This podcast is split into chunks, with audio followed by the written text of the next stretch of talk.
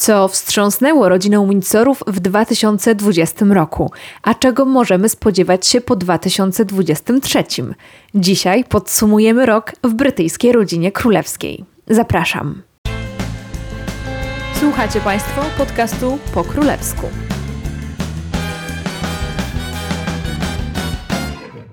To ostatni odcinek w tym roku, no i nie będzie zaskakujące, robimy podsumowanie roku.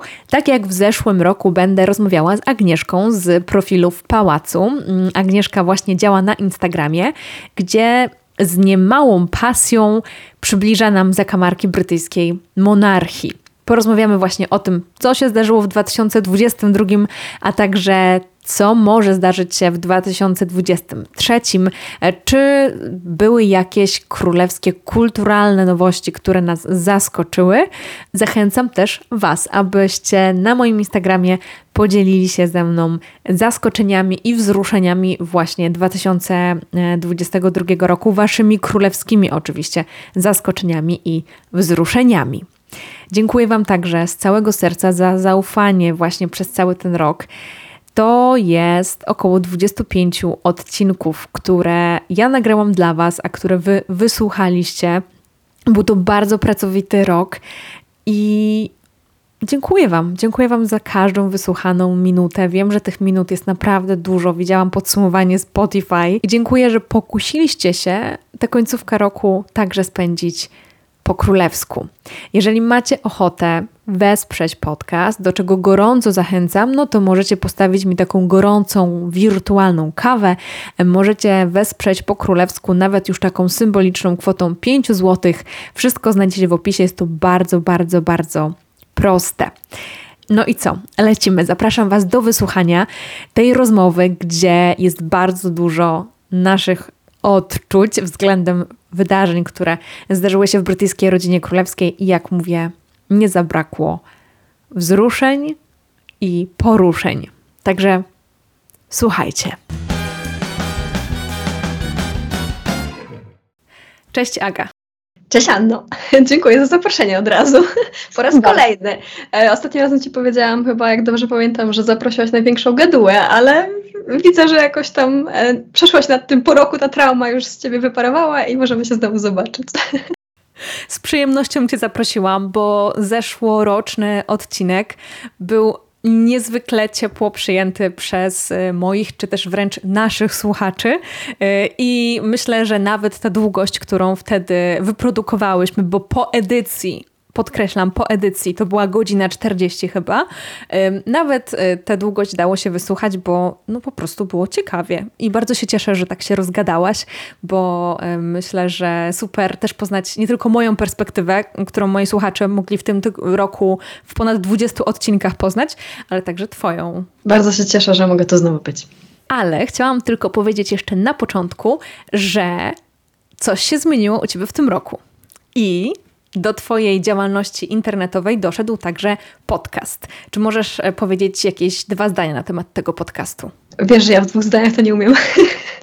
ale e, jestem w ogóle, ekonomia językowa nie jest moją domeną, ale mm, generalnie tak, e, zaczęłam nagrywać. E, to jest, nie wiem czy podcast to jest niezbyt szumne może słowo, na przykład w stosunku do Twojego podcastu chociażby, no ale nie ma lepszego, więc to, tak, tak, takie też stosuję, nazywnictwo, natomiast mi już od jakiegoś czasu brakowało trochę takiego miejsca, gdzie mogłabym szerzej o czymś opowiedzieć, jak mam, wpadnę na jakąś, w jakąś fazę taką, w jakimś tam temacie i próbowałam różnych już e, rzeczy i trochę mnie zainspirowałaś chyba Ty do tego, że może w takim razie ten podcast. Ja wcześniej byłam raczej sceptyczna, e, ale słuchając Ciebie i słuchając też coraz więcej innych e, podcastów stwierdziłam, że może to jest jakaś droga, więc od czasu do czasu coś tam wrzucam też właśnie i podcast o tytule takim samym jak mój, moje konto na Instagramie powstał właśnie w tym roku.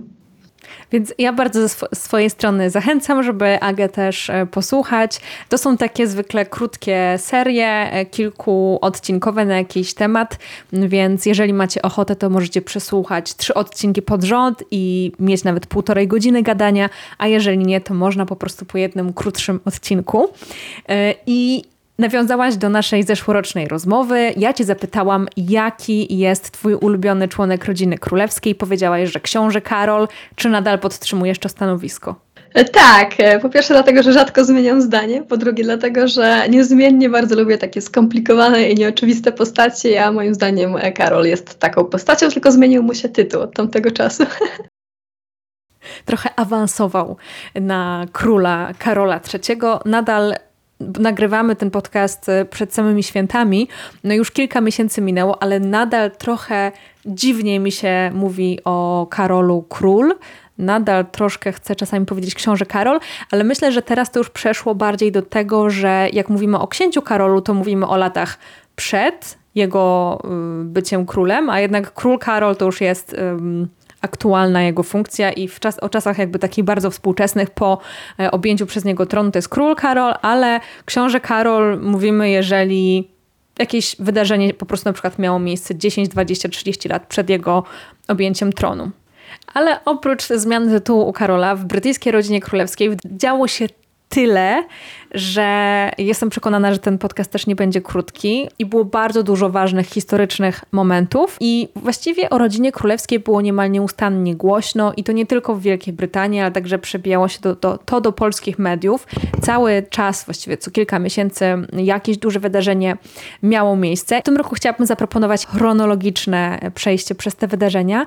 No i może zacznijmy od początku roku, od stycznia i lutego. Takie wydarzenie, które ja bardzo kojarzę z Tobą, bo w zeszłym roku właśnie mówiłaś, że to jest data, na którą najbardziej czekasz, więc możesz zacząć od tej daty.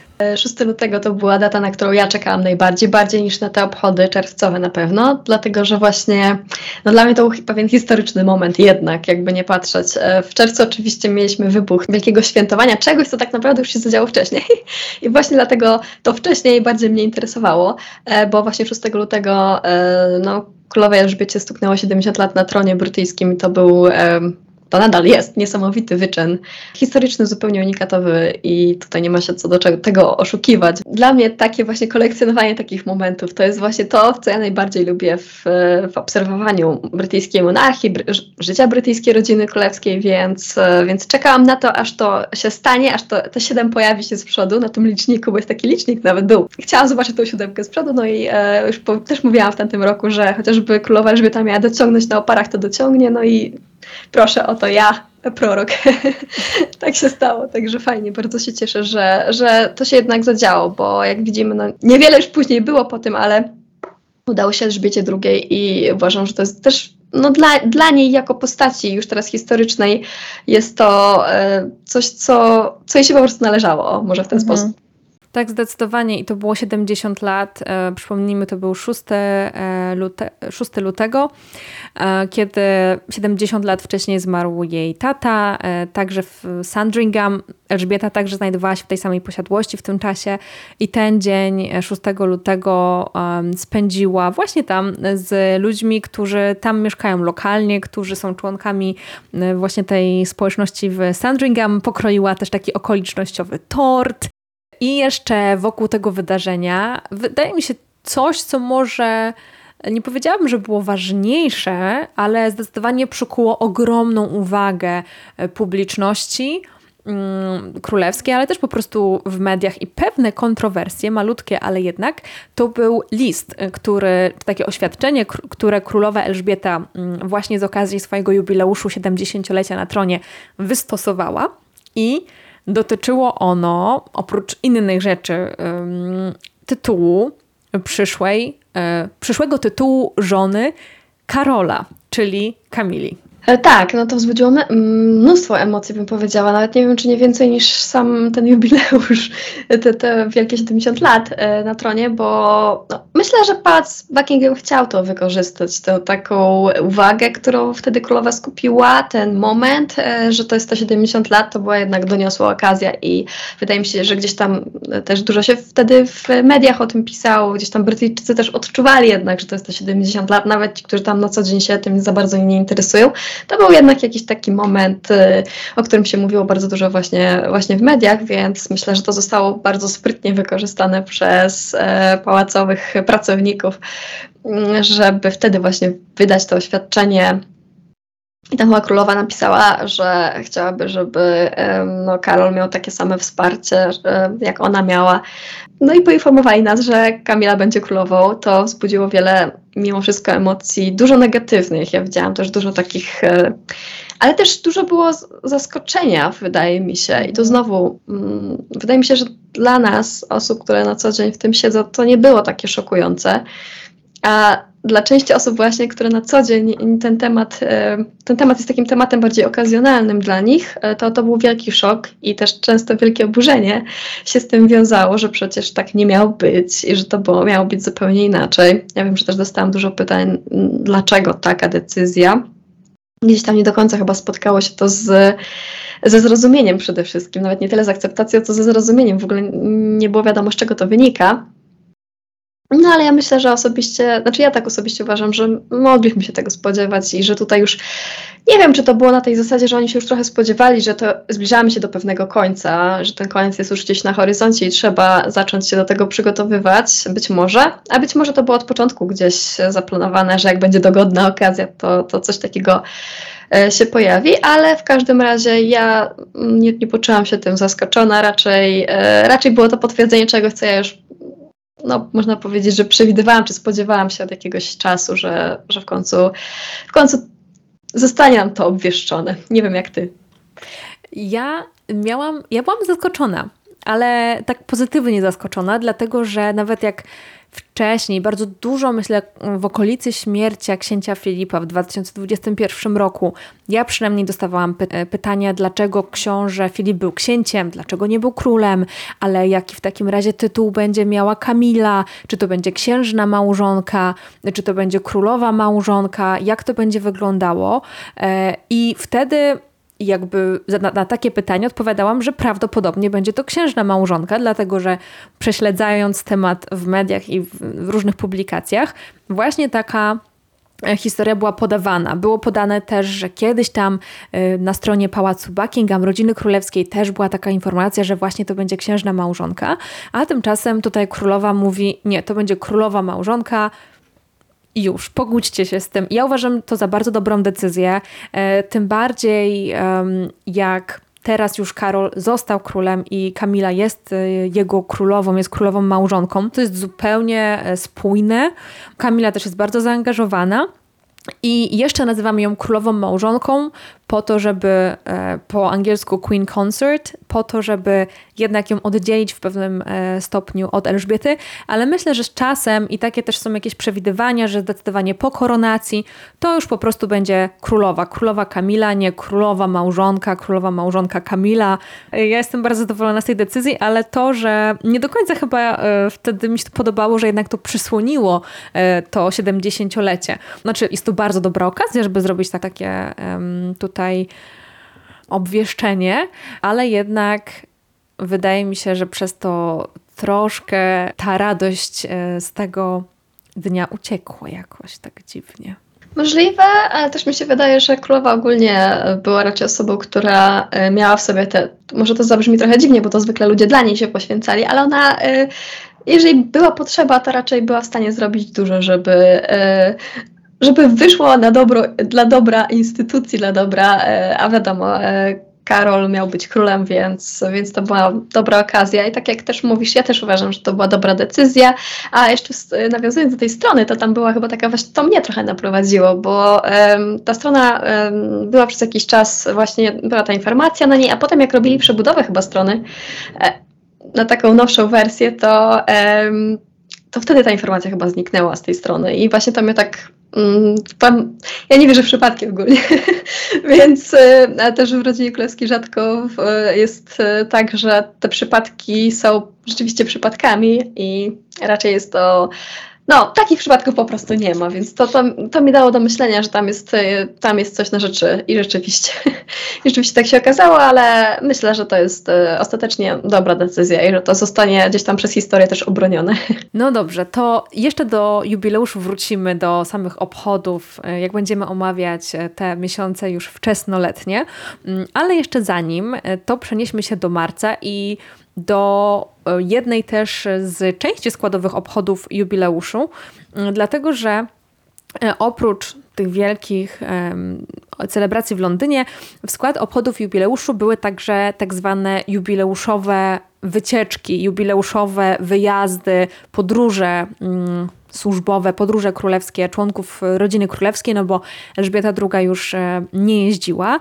I między innymi była podróż w marcu e, Williama i Kate, wówczas jeszcze księcia i księżnej Cambridge, w kraje, do krajów karaibskich, do Jamajki, Belize, i na Bahamy.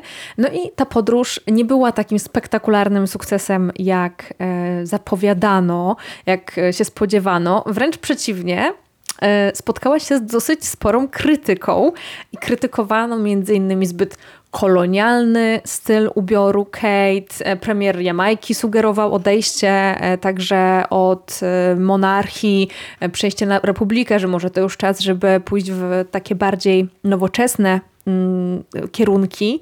E, byli także protestujący, którzy oczekiwali przeprosin za kolonialną przeszłość.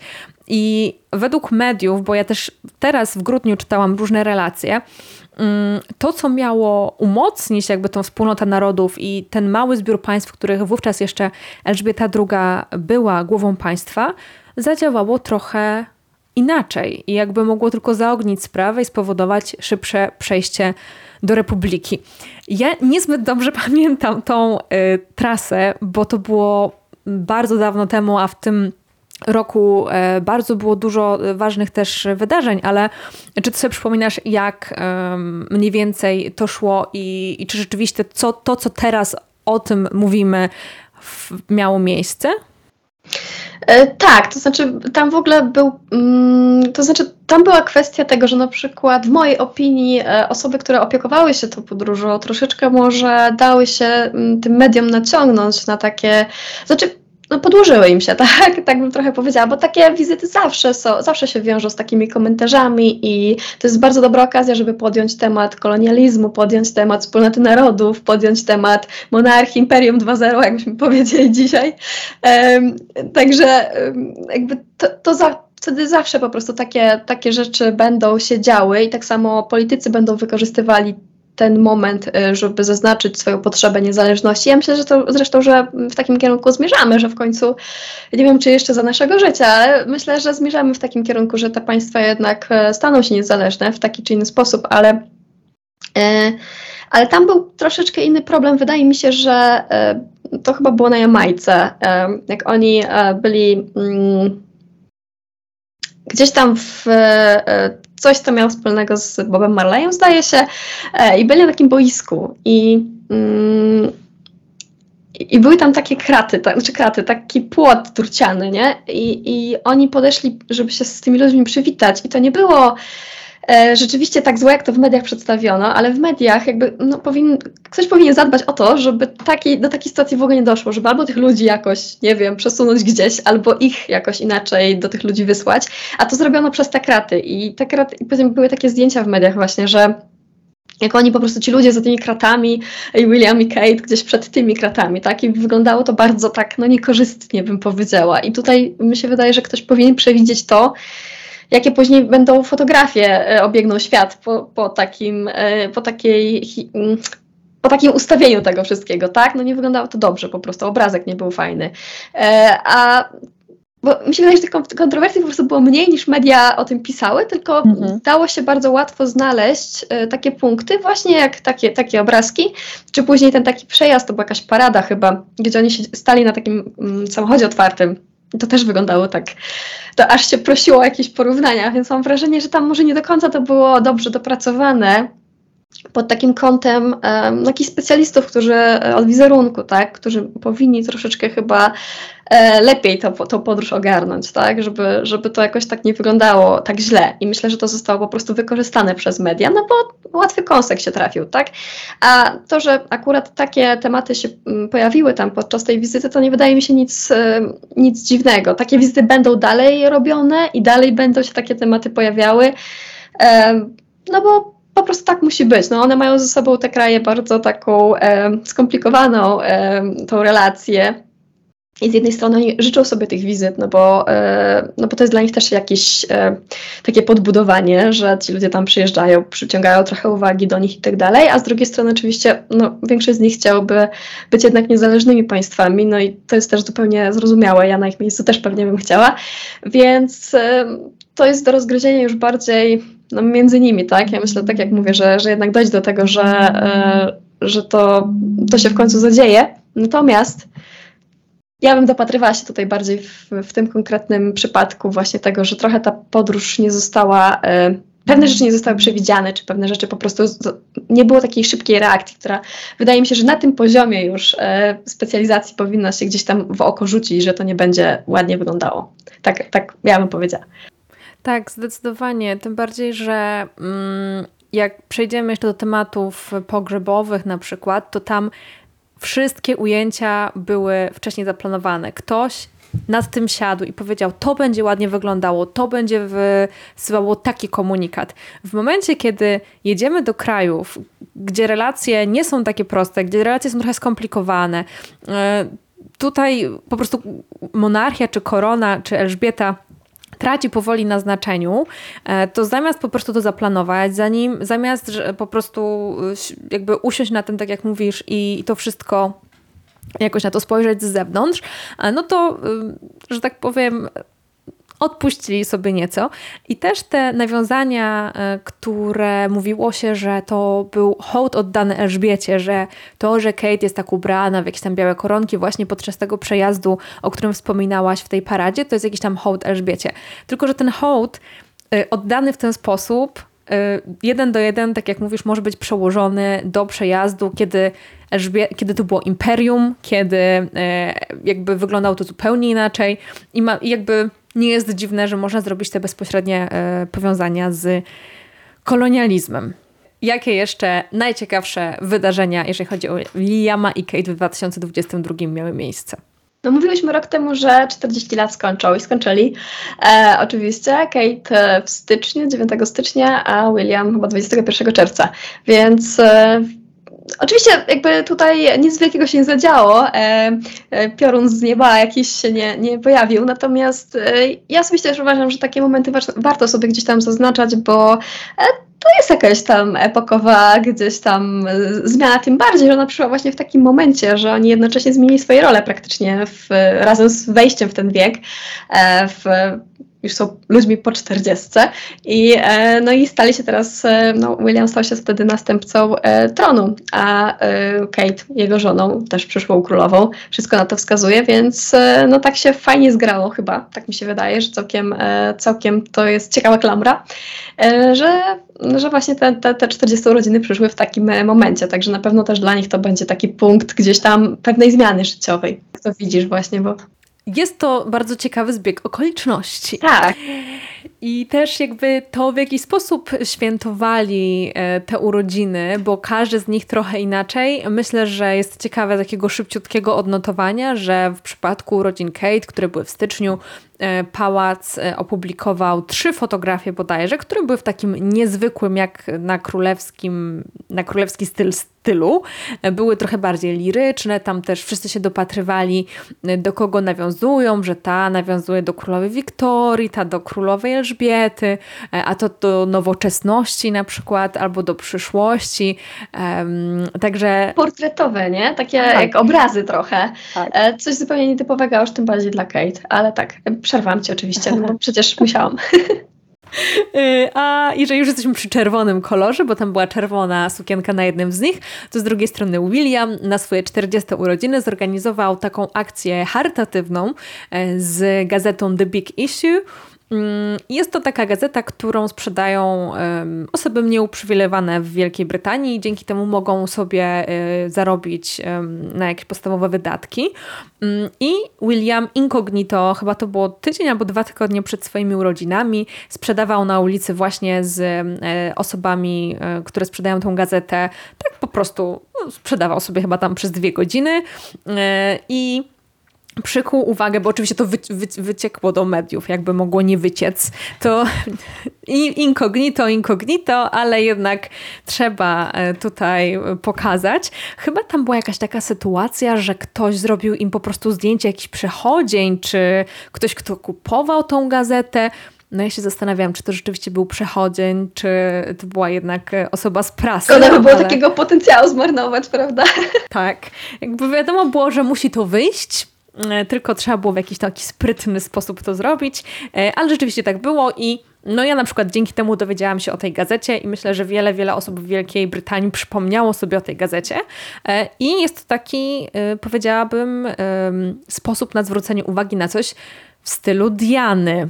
Tak, fajna akcja to była, rzeczywiście, fajnie to zrobili i on później chyba się pojawił na okładce tej gazety, gdzieś tam w kolejnym numerze, czy jak, jakoś tak, już było później właśnie, mm, tak mi się wydaje, że on zapozował razem z, już nie wiem czy sam, w każdym razie z, z tą gazetą, um, także to później jakoś dograno, że, że to wyszło no, e, wyszła z tego fajna promocja, ale, e, ale tak, to był bardzo ciekawy pomysł i wydaje mi się, że bardzo e, fajny pomysł i też, żeby zaznaczyć te 40 urodziny właśnie w taki dobry sposób, ale też to, co powiedziałaś, trochę zaleciało Dajano. Tak, troszkę zaleciało, ale takim dobrym stylu. Tak, jeżeli tak, chodzi o tak. tak, z klasą. Jeżeli chodzi jeszcze o w ogóle e, chłopaka Diany, Diany, Diana's Boy, to jeszcze przy grudniu sobie tutaj omówimy ten temat w jakimś telegraficznym skrócie. E, ale jeszcze tylko nadmienię krótko, że jeżeli chodzi o Williama i Kate, no to w tym roku w pierwszej połowie także został e, odsłonięty ich pierwszy wspólny portret. Też on wzbudził trochę kontrowersję, bo ktoś tam mówił, że to proporcje są zaburzone, że w sumie nie wiadomo trochę, coś jest nie tak z tym portretem. Kate wystąpiła w sukience marki, której nawet ja się nauczyłam, e, jak się nazywa ta marka, Vamp Vampire's Wife. E, jest to marka, z której e, też szwedzki dwór królewski korzysta i została ona uwieczniona, taka nowoczesna sukienka, została uwieczniona no, na wieki właśnie na tym portrecie. I to był marzec, marzec, styczeń, kwiecie, czerwiec, więc e, te pierwsze miesiące. Mm, więc przechodząc dalej w roku zostaje nam kwiecień i w kwietniu. Bardzo ważne, znasz, teraz szczególnie z tej perspektywy, w której jesteśmy, e, wydarzenie. Urodziny królowej, ostatnie tak, ostatnie urodziny królowej, 96. Y, I one były świętowane naprawdę hucznie. Myślę, że nie przez samą królową, jeszcze może wtedy, y, ale przez gazety. Wyszły, wyszedł na przykład y, Vogue, specjalny numer z królową na okładce. Dużo było tych publikacji też w brytyjskiej prasie, jakieś specjalne wydania itd., tak itd. Tak Dużo się na temat tych urodzin też mówiło. Nie wiem, czy wtedy jeszcze sobie zdawaliśmy sprawę, że to będą ostatnie urodziny, e, ale zdecydowanie 96 lat to jest bardzo taki słuszny, um, piękny wiek. Także myślę, że przede wszystkim ze względu na to było takie zainteresowanie tymi urodzinami. Tak, to była taka trochę przystawka do tego e, świętowania jubileuszu chwilę później, dosłownie miesiąc, więc e, no, Wydaje się, że to e, robiło taki wstępniak do całej tej e, historii z wielkim jubileuszem platynowym Elżbiety II, także media, e, no media muszą z czegoś żyć i na, na czymś żyć, więc czymś się karmić, więc to była dla nich też dobra okazja, żeby, żeby to sobie zaznaczyć i gdzieś tam potem pociągnąć ten temat aż do jubileuszu.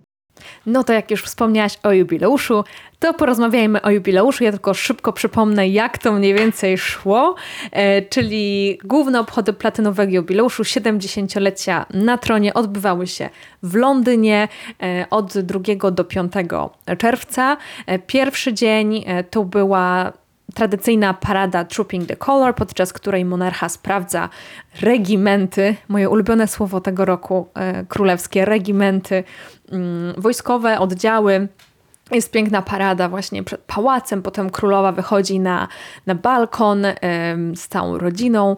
No teraz w tym roku to już będzie król, ale jeszcze rozmawiamy o królowej. Piątek była msza dziękczynna w katedrze świętego Pawła.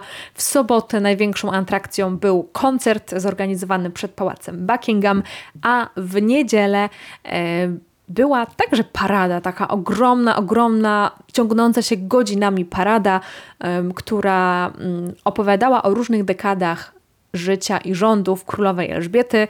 O Wielkiej Brytanii e, były przeróżne grupy, które były zaproszone, grupy takie inscenizacyjne, taneczne, teatralne, które były zaproszone, żeby właśnie w jakiś sposób swój pokazać, jak cieszą się i celebrują e, królową Elżbietę. E, I na koniec na deser także królowa Elżbieta wyszła na balkon po raz drugi, co wzbudziło ogromne zainteresowanie, ogromną radość, że, że możemy ją znowu zobaczyć, bo królowa Elżbieta nie we wszystkich e, tych e, celebracjach brała udział ze względu na swoje zdrowie i to było potwierdzone przez pałac już pierwszego dnia, że królowa Elżbieta nie weźmie udziału w niektórych z tych wydarzeń. Jak ty, Aga, wspominasz te cztery szalone czerwcowe dni? Świetnie, ja się tak dobrze bawiłam jak, nie wiem, chyba nigdy na swoich urodzinach. więc, e, więc super to wspominam. E, ty podejrzewam jeszcze lepiej, bo byłaś na miejscu. Mm, ja zawsze mam taki dylemat, czy być w środku, czy być na zewnątrz. I zawsze wybieram to na zewnątrz, gdzieś tam e, z tego dystansu lepiej mi się pewne rzeczy ogląda. W ogóle ja uwielbiam oglądać wszystko, co związane z brytyjską rodziną królewską w telewizji. Ja oglądam te wszystkie show, na które oni chodzą i tak dalej. Lubię też sobie nawet je relacjonować, więc to jest jakieś takie moje prywatne, nie wiem, e, już nie mówi się guilty pleasure, ale gdyby się nadal mówiło, to to by było to. E, uwielbiam to robić, więc ja się po prostu bawiłam e, przednio wtedy i pamiętam, że miałam sobie takie dużo takiej energii, a już jak był ten koncert, to prawie, że tańczyłam sobie w pokoju, więc, e, więc tak, jeszcze światełka sobie zapaliłam, żeby po prostu był klimat. E, to było świetne, naprawdę. Mm, wspominam to super. E, naprawdę też zostało to bardzo tak fajnie przygotowane i od tego pierwszego dnia, kiedy było właśnie Trooping the Color, e, królowa się pojawiła, to był też e, no, taki moment, że wydaje mi się, że ona się po prostu chciała pojawić mimo tych problemów zdrowotnych, o których już wiedzieliśmy wtedy, że, że są coraz poważniejsze gdzieś tam, zwłaszcza te z poruszaniem się, bo oni tak to komunikowali, że to są problemy z poruszaniem się. Potem była ta, e, ta msza właśnie następnego dnia, e, ta uroczystość w katedrze, no i koncert. Koncert był totalnie fantastyczny, e, super się go oglądało z zewnątrz, ty zaraz pewnie potwierdzisz, że w środku też było fajnie. I no, mega energia, też trochę Rodzina Królewska w innym wydaniu, mam wrażenie. Kamila w tej takiej szacie, to jest chyba jakiś płaszcz jej męża, yy, który tak. gdzieś tam kiedyś on dostał, czy coś takiego, e, ale ona w tym jakoś tak fajnie wyglądała. Nie wiem, mam wrażenie, że to było jakieś takie, jakbyśmy wyszli, wyszli do jakiejś takiej zupełnie inną rzeczywistość na chwilę. I ten taki lekki wiaterek i, i ten William śpiewający i machający tym, tą chorągiewką, nie wiem, było coś w tym takiego magicznego i potem ten pokaz na, e, na pałacu. Też fajne było to, to było jeszcze pierwszego dnia, to zapalenie tego drzewka. E, też fajnie to zrobili, przynajmniej realizacja telewizyjna była spoko, bo właśnie królowa wyszła, dotknęła tego takiej kuli, tak, poszły te światełka, one super wyglądały, mówiłaś też chyba z tego co pamiętam, że na drugi dzień jak była święco, że to już tego nie było, to wszystko było tak. ściągnięte, ale super to wyglądało wtedy, e, wtedy właśnie w czwartek i William był na miejscu pod Pałacem Buckingham, też wyświetliły się takie takie obrazki na pałacu Buckingham, Buckingham właśnie z królową. E, no i wszystko się zakończyło tą paradą, która taka była wesoła, naprawdę tam było dużo takiej radości ewidentnie i to wszystko rzeczywiście przypominało takie wielkie, wielkie świętowanie. A teraz powiedz, jak ty to odbierasz po tej drugiej stronie? Oddaję głos do studia Anno. jak było? Nie, no to właśnie ty byś była w studiu, a ja bym była. Tak, w sumie tak, tak. Byś była, ja bym była w studiu, ty byś była reporterką w terenie. Byśmy się uzupełniły, widzisz, zawsze to podejrzewa. tak, dobra. Więc Anno, przenosimy się do ciebie. Co tam słychać? Powiedz nam. Y, jeżeli chodzi o takie moje pierwsze spostrzeżenia, to ja nagrałam na ten temat dwa podcasty i jest cała seria relacji na Instagramie, więc jeżeli ktoś jeszcze jakimś cudem y, nie dotarł do tego, to zapraszam, ale już tak z perspektywy półrocznej, to muszę powiedzieć, że y, jestem niezwykle szczęśliwa, że udało mi się tam pojechać. Ja się długo bardzo wahałam. Nie byłam pewna, ostatecznie jak tam pojechałam, to byłam przez cały ten wyjazd chora. No ale coś za coś. Za coś. Dla mnie absolutnie niezwykły, no każdy dzień był niezwykły, ale chyba ten pierwszy był najbardziej wyjątkowy bo y, pierwszy, no i ostatni raz widziałam królową na żywo. Udało mi się pod ten pałac dobiec. To całe oczekiwanie, to zmęczenie, to takie pokonywanie własnych słabości przy tym wydarzeniu było dla mnie e, bardzo ważne, ale potem jakby dostałam tą nagrodę, powiedzmy, i, i rzeczywiście zobaczyłam tą królową, to było niezwykłe. I to było dla mnie takie po prostu spełniające się marzenie. Ja nigdy nie wierzyłam, że mogę zobaczyć królową, i wtedy zobaczyłam tą królową, i to było po prostu niesamowite. No niesamowite. Żadna Kate, Camila, Carol, William mi tego po prostu nie wynagrodzą. Ich już widziałam kilkukrotnie też podczas tych właśnie uroczystości, a jednak zobaczyć królową to było coś bardzo, bardzo wyjątkowego. Ja pojechałam potem następnego dnia do Windsoru, nie było już tych światełek, o czym wspomniałaś, ale była taka bardzo podniosła atmosfera i też królowa była wtedy w Windsorze, więc można było sobie wyobrazić, że za kilkoma ścianami ona tam jest. Koncert był super, w sensie najbardziej mi się chyba podobało to, że Brytyjczycy którzy tam przyszli, tak bardzo się angażowali w to, że śpiewali razem z no, z członkami rodziny królewskiej też, ale z tymi artystami. Rzeczywiście, no, moim ulubionym chyba występem był występ z Eurowizji, szczerze mówiąc. Sam Rider. Tak, Sam Rider i do tej pory sobie czasami go tam puszczam, ale naprawdę to było wielkie święto i na koniec jak e, Karol powiedział, że jak będziecie głośno krzyczeć, to moja mama was usłyszy w Windsorze, no to po prostu o, już mi się chciało płakać. To takie, tak. E, a, e, a parada ostatniego dnia mnie tak zaskoczyła.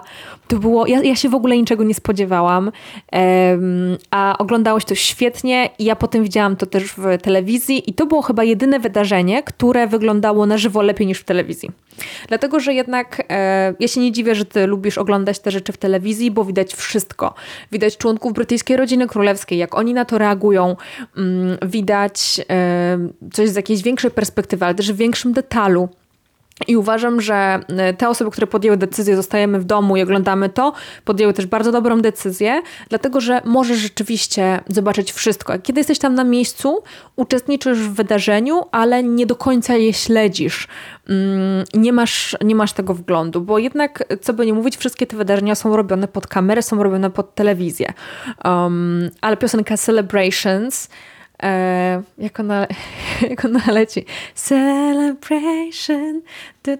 to w mojej głowie zostanie już na zawsze, bo um, do tej pory widzę tą platformę, z której ona leciała i ją tyle razy widziałam, bo, bo bardzo długo się przy mnie zatrzymała, że, że mam ją na zawsze w głowie i ta piosenka mi się na zawsze też będzie kojarzyła z jubileuszem Elżbiety II. Ale przypomniało mi się, że podczas tego jubileuszu, wydaje mi się, że dlatego to było tak niezwykłe, bo zobaczyliśmy rodzinę królewską jako rodzinę. Tak.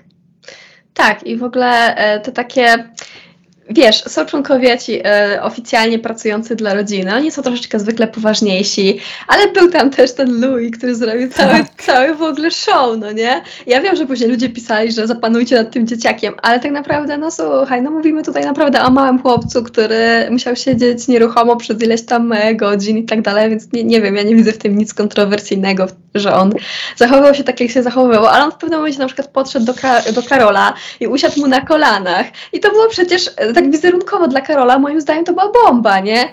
No bo on się pokazał jako dziadek po prostu i to taki dziadek, do którego to dziecko samo przyszło, tak? To nie tak, że on sobie, hej, chodź tutaj, no nie siadaj na tych kolanach, będzie to fajnie wyglądało, tylko on sam przyszedł do niego, co też pokazuje, że ma jakąś relację z nim, tak? Więc to gdzieś tam przedstawiło Karola e, w, w takiej e, roli, której do tej pory chyba do końca go nie znaliśmy poza jakimiś tam zdjęciami, wiesz, na jego 70 tam, e, nie wiem, to były chyba jego 70 urodziny, czy co to była za tak, okazja, tak, że tak, byli. tak, tak, tak, no tam rzeczywiście było kilka takich fajnych zdjęć, ale tak naprawdę tutaj zobaczyliśmy obrazek taki ruchomy, tak, że, że po prostu tam się coś zadziało i to było fajne, to jak te dzieciaki się tą gumą tam chyba, e, to chyba Lena e, Tindal jakąś gumę rozdawała czy coś, to było takie fajne, a jeszcze e, poza tym kadrem było też e, na przykład Mike Tyndall, który ma super konto na Instagramie, na którym zrzucał, e, jak codziennie pozuje w kapeluszu swojej żony, tak? E, więc to pokazywało tako, taką jednocześnie jakby to, jak to wygląda od tego frontu i jednocześnie te kulisy trochę, tak? I, e, i to dawało taki właśnie obraz taki, no mimo wszystko rodziny, tak? Że zobaczyliśmy ich, e,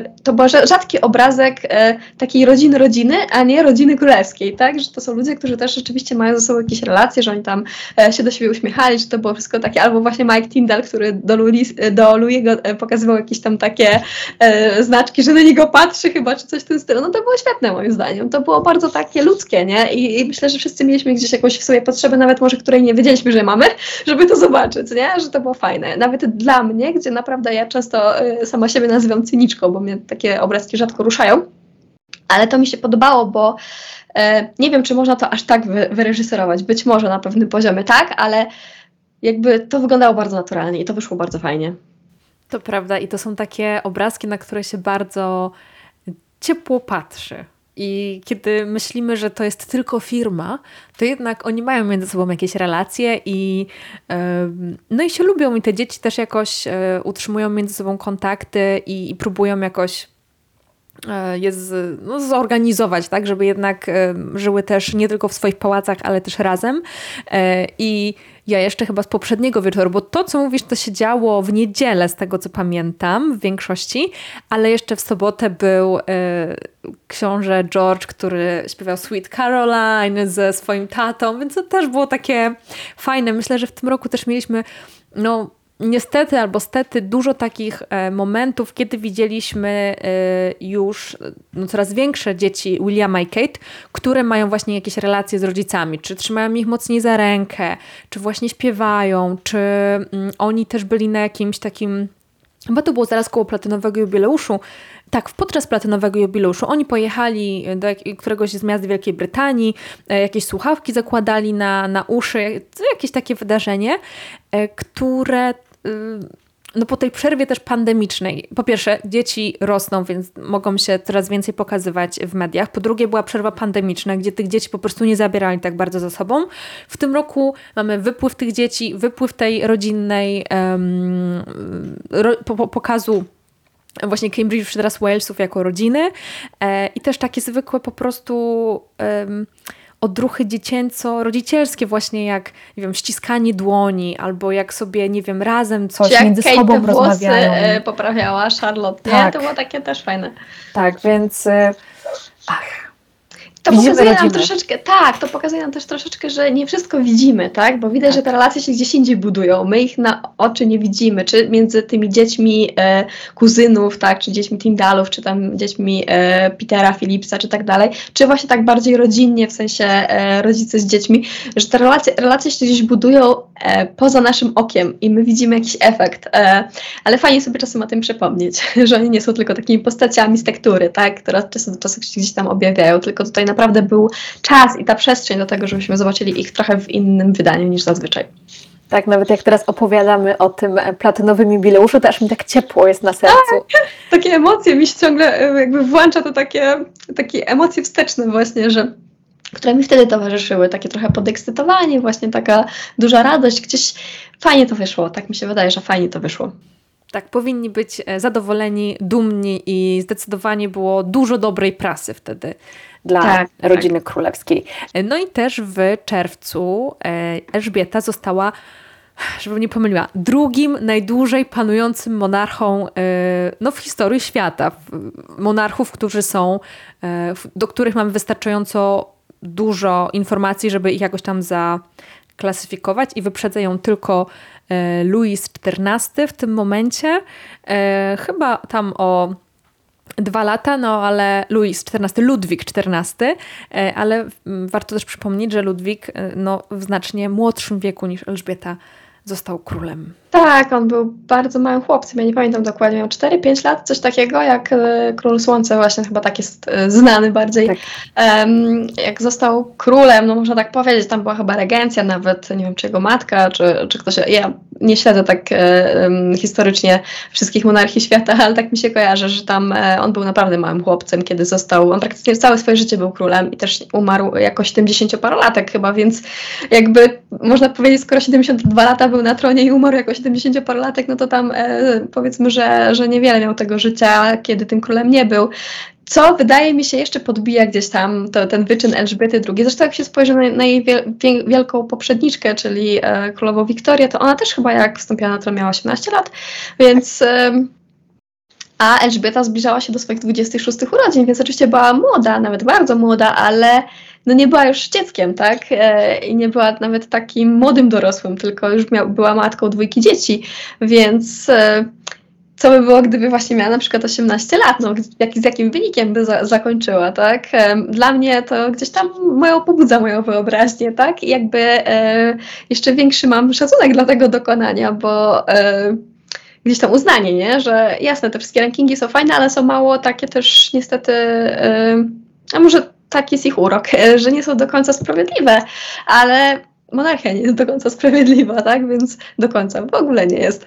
Więc e, więc myślę, że tak trzeba do tego podchodzić, ale no, wyczyn niesamowity. Na pewno to drugie miejsce jest e, w historii świata.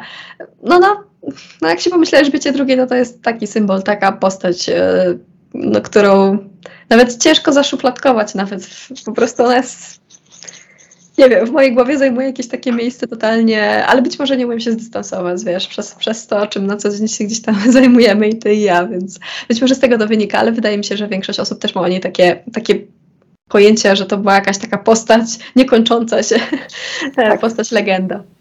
To prawda i bardzo dużo zostało w tym roku powiedziane o Elżbiecie II, napisane. Każdy chciał się wypowiedzieć na temat Elżbiety II, mam wrażenie.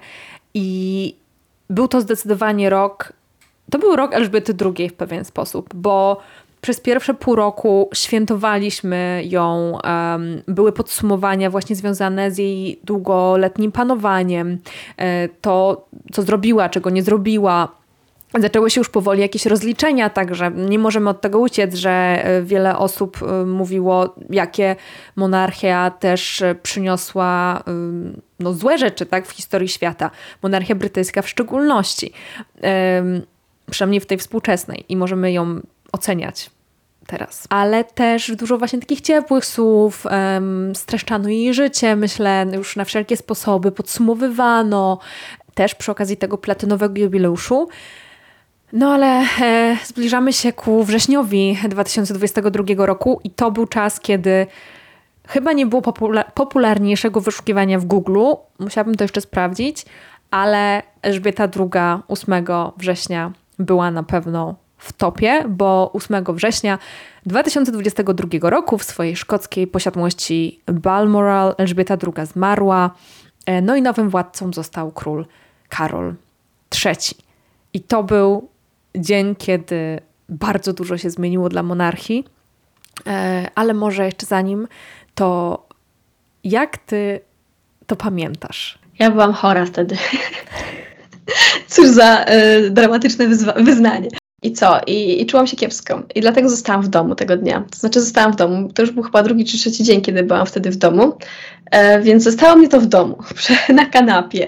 I nie wiem dlaczego, totalnie nie spodziewałam się, że coś takiego może w ogóle nastąpić. Nie wiem, ja się chyba w ogóle tego nie spodziewałam. To nawet chyba mówiłam też w tym roku, że ja jakby mam takie wrażenie, jakby to było, jakby to, się, to nigdy miało nie nadejść, tak? No ale wszyscy z drugiej strony wiedzieliśmy, że nadejdzie.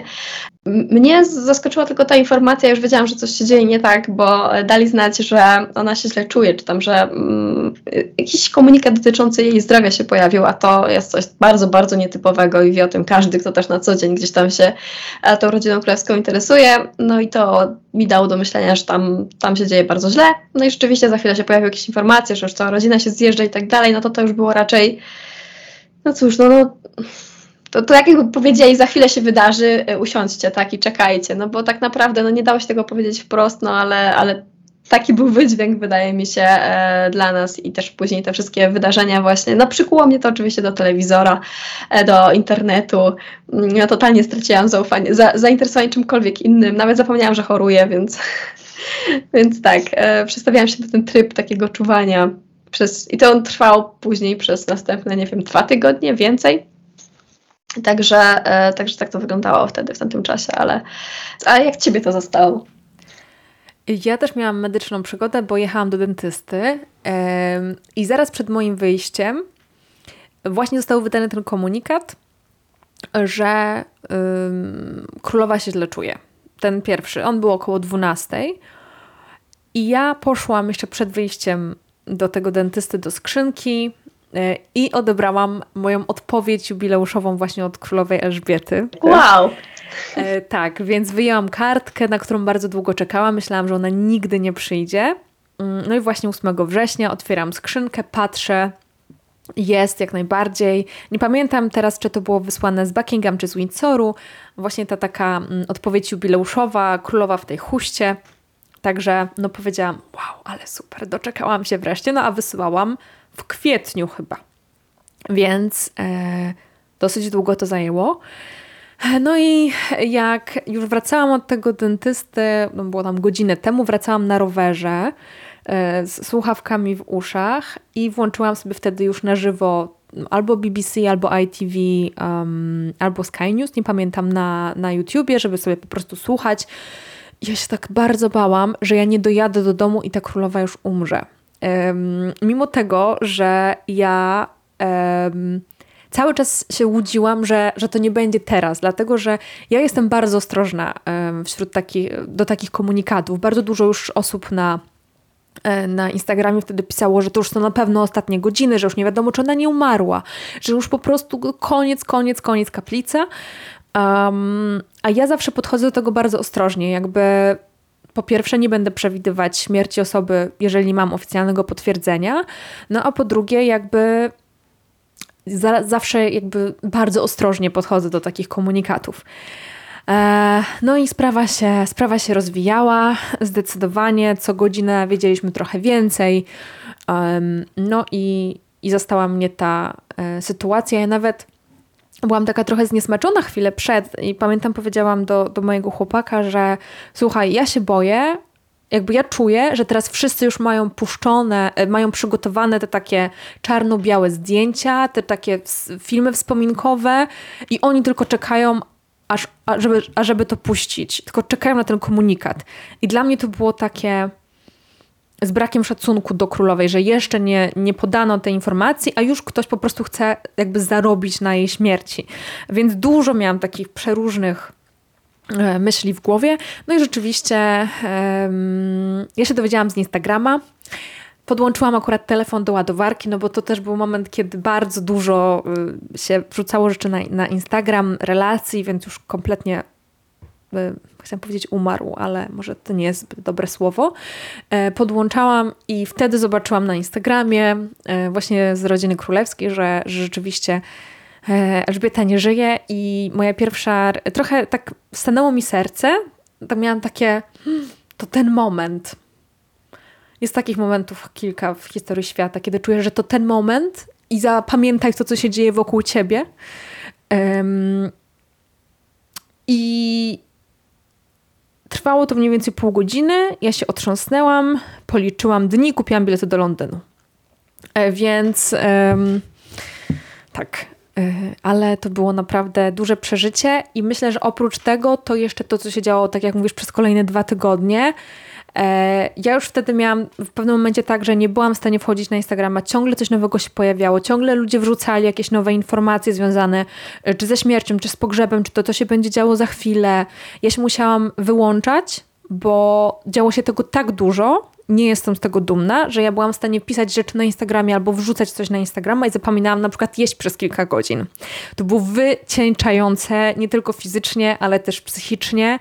Um, ale no była to historyczna chwila. Tak, myślę, że w ogóle te, te tygodnie, e, nawet tak jak mówię, do dwóch tygodni pewnie do pogrzebu, tak. to był bardzo wycieńczający moment y, dla nas, dlatego że no to był też bardzo gorący okres różnych pytań, a tam tych pytań też było mnóstwo i ja już pamiętam, że codziennie się starałam odpowiadać na jakąś partię, ale to było nieprzerabialne zupełnie, bo tyle się tego pojawiało i tych informacji, których, z którymi też wypadało się podzielić z naszymi obserwującymi, no bo wiadomo, jakby w takim momencie tym bardziej te konta są źródłem jakiejś tam wiedzy i informacji.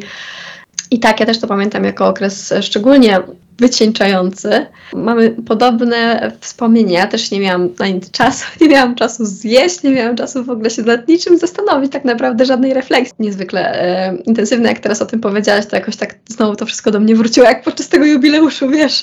To tak, tak samo sobie przypomniałam o, tych, e, o, o tym takim okresie bardzo, bardzo intensywnym.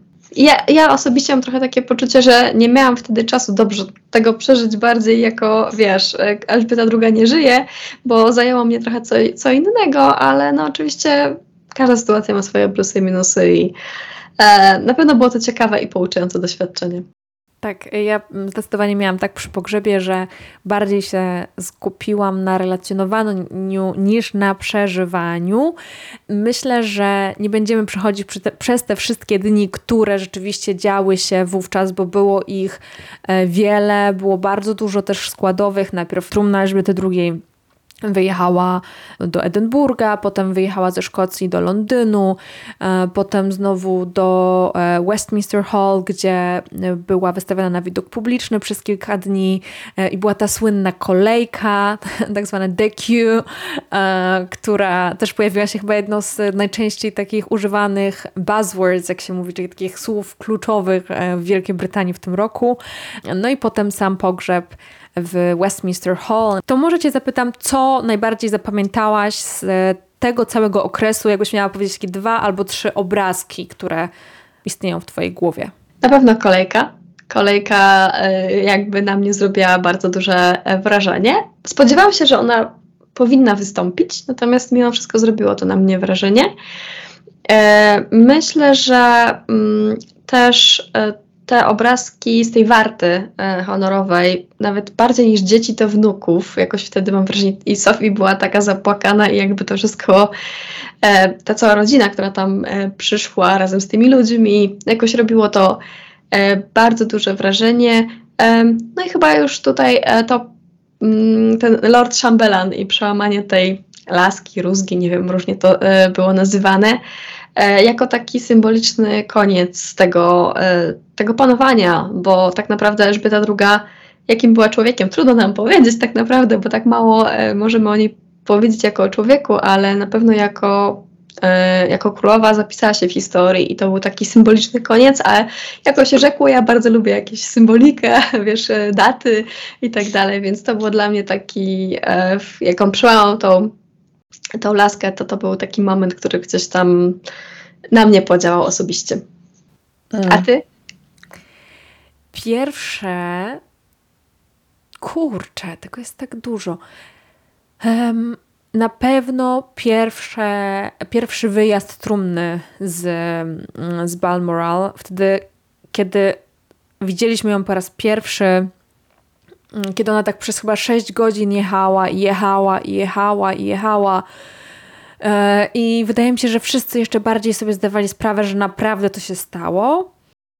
Drugi taki obrazek to jak trumna Elżbiety wjeżdżała do pałacu Buckingham e, ten ostatni raz, kiedy e, no są właśnie te idealnie wyreżyserowane kadry, kiedy ona wjeżdża, mm, jest ciemno, światełka, tylko ten karawan podświetlony wewnątrz wjeżdża przez główną bramę do pałacu Buckingham.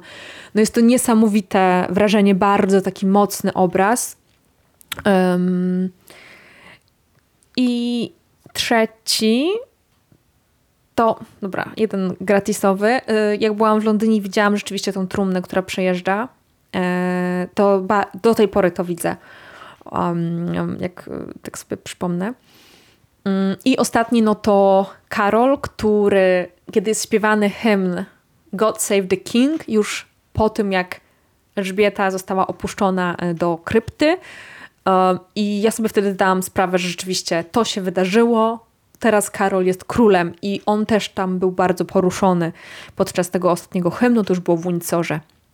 E, także to są chyba te um, obrazki, które ja zapamiętam najbardziej, ale tych obrazków było, była, był ogrom, kiedy na przykład królowa Małgorzata przyjechała i się popłakała właśnie przed, um, przed trumną, e, czy cały ten dzień pogrzebu, kiedy kiedy była ta procesja z Westminster Hall, z tymi marynarzami do Westminster Abbey, to było tak robiące wrażenie. Oni byli idealnie Oczywiście, że byli idealnie zsynchronizowani, ale te dźwięki, które wydawa wydawali, kiedy te figury takie z, z musztry robili jedno, jednocześnie i tak ogromne wrażenie. Czy jak Kate wchodziła z dziećmi też do Westminster Hall. Nie, bardzo, bardzo, bardzo dużo takich wzruszających momentów.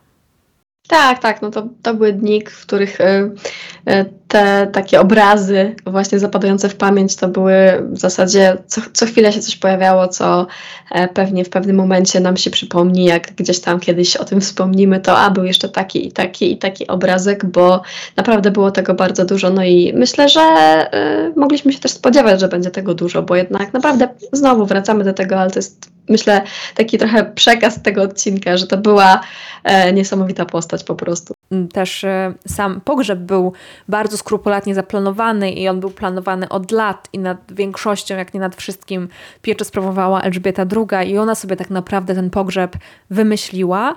To też specjaliści wymyślili to właśnie jakie obrazki my będziemy widzieć. I było to w sposób fenomenalny zrobione. Zresztą i ja, i ty nagrałyśmy po odcinku podcastu na ten temat. Więc myślę, że jeżeli ktoś chciałby wrócić do tamtych dni, no to nie ma e, lepszego wehikułu czasu niż, e, niż nas z września mówiących właśnie o tych wszystkich wydarzeniach, e, bo tam podchodzimy do tego jak zwykle inaczej, ale się uzupełniamy.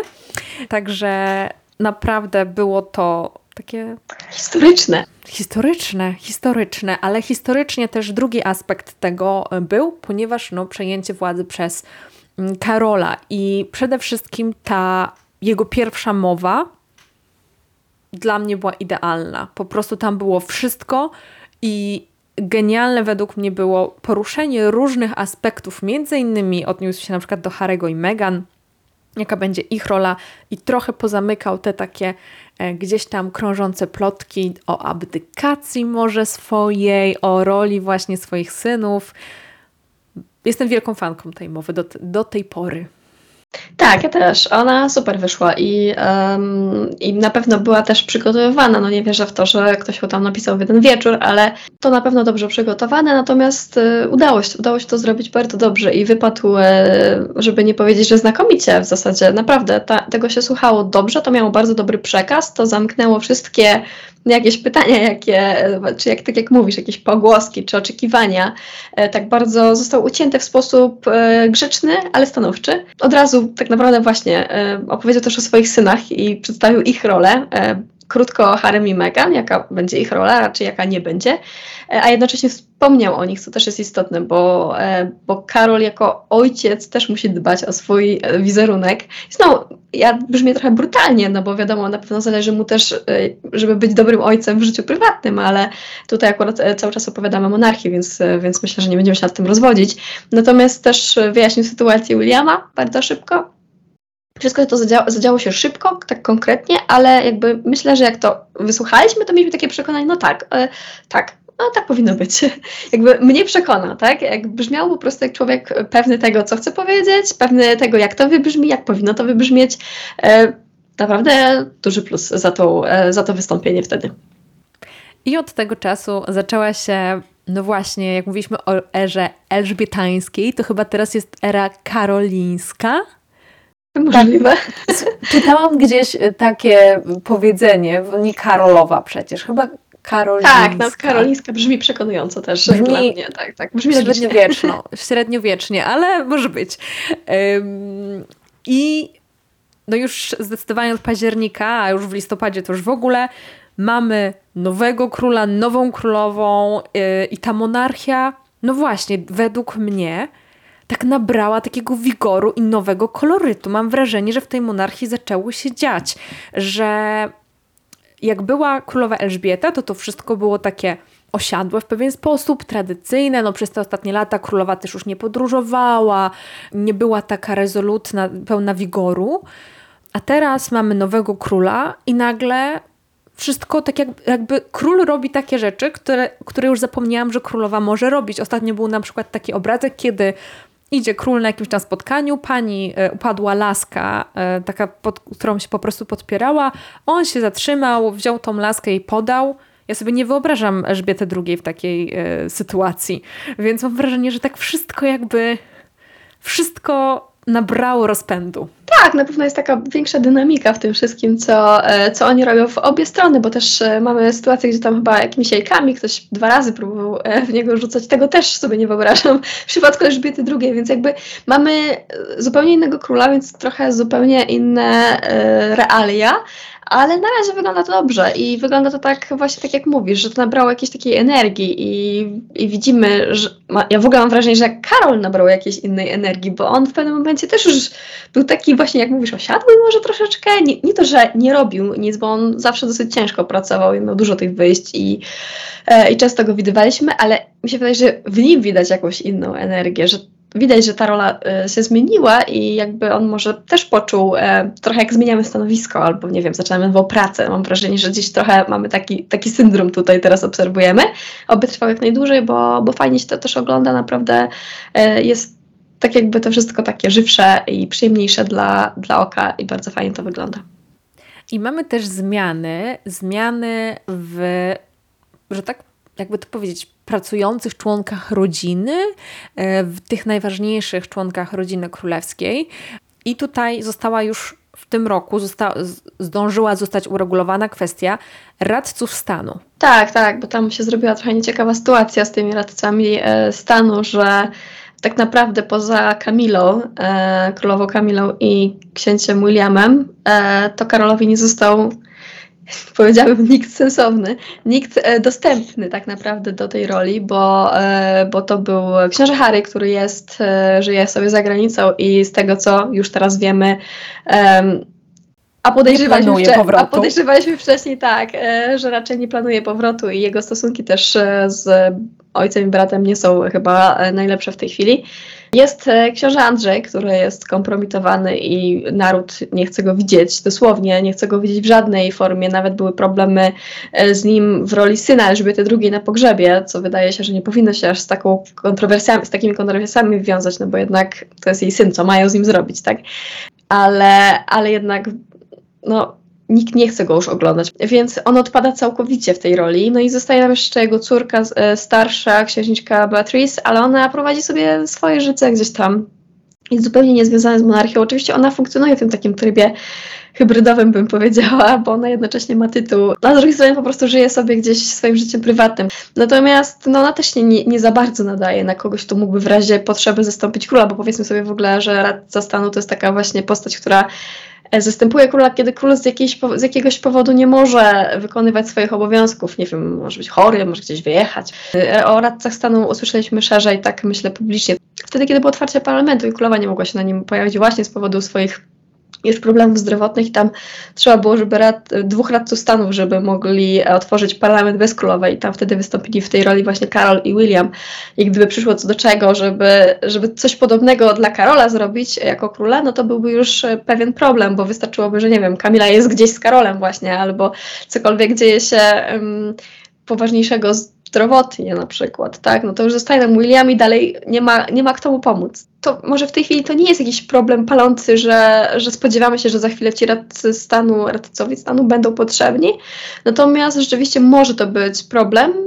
W najmniej spodziewanych okolicznościach zwykle takie rzeczy się dzieją, więc to zostało uregulowane i do tej listy zostali dopisani e, młodsze rodzeństwo e, Karola, czyli księżniczka Anna i e, książę Edward i oni w tej roli będą mogli wystąpić, czyli są pracującymi członkami rodziny królewskiej na co dzień, więc świetnie moim zdaniem się nadają do tej roli. No oni wręcz trudno sobie wyobrazić lepszych, lepsze osoby w tej chwili do tej roli, więc dobrze, że chyba do tego doszło, no bo, e, bo ta kolejka do tronu, która kiedyś była czymś oczywistym, że, że, że to ją stosowano właśnie w tego typu przypadkach, jak widzimy w dzisiejszych czasach nie do końca przystaje do, do potrzeb. No po prostu to są ludzie, którzy żyją sobie prywatnie, mimo że są bardzo wysoko w tej kolejce do tronu, a dobra, dobra decyzja. Wydaje mi się, że dobrze, że to zostało załatwione tak szybko i, i nie ma już tego tematu tam znowu na, na wokandzie, tak? Kiedyś nie trzeba będzie jakoś e, też w jakimś trybie przyspieszonym czy awaryjnym cokolwiek kombinować. Myślę, że to jest takie zabezpieczenie dobre. Tylko tak w gwoli ścisłości, na liście radców stanów jest pięć osób, tak, z tego co pamiętam, i e, są, jest to e, małżonek lub małżonka monarchy, a także e, cztery osoby, kolejne w linii do tronu, które ukończyły 21 rok życia. E, czyli dlatego mamy tutaj taką sytuację, jaką mamy. Dlatego nie mamy George'a na przykład, e, bo jest za młody, nie mamy Kate, bo nie jest e, jakby z tego, z tej linii dziedziczenia tronu i nie jest też jeszcze żoną króla. Mamy takie osoby, które się tam znalazły. Mm, I tutaj też mam dane, że rzeczywiście księżniczka Anna jest najciężej pracującym członkiem rodziny królewskiej po raz kolejny. Księżniczka Anna jest znana z tego, że bardzo dużo ma spotkań każdym, w każdym roku. No i w 2022 roku to było 214 spotkań. Na drugim miejscu jest e, król Karol, wcześniej książę Karol 181, a na trzecim miejscu książę Edward 143 i jego żona Sophie 138.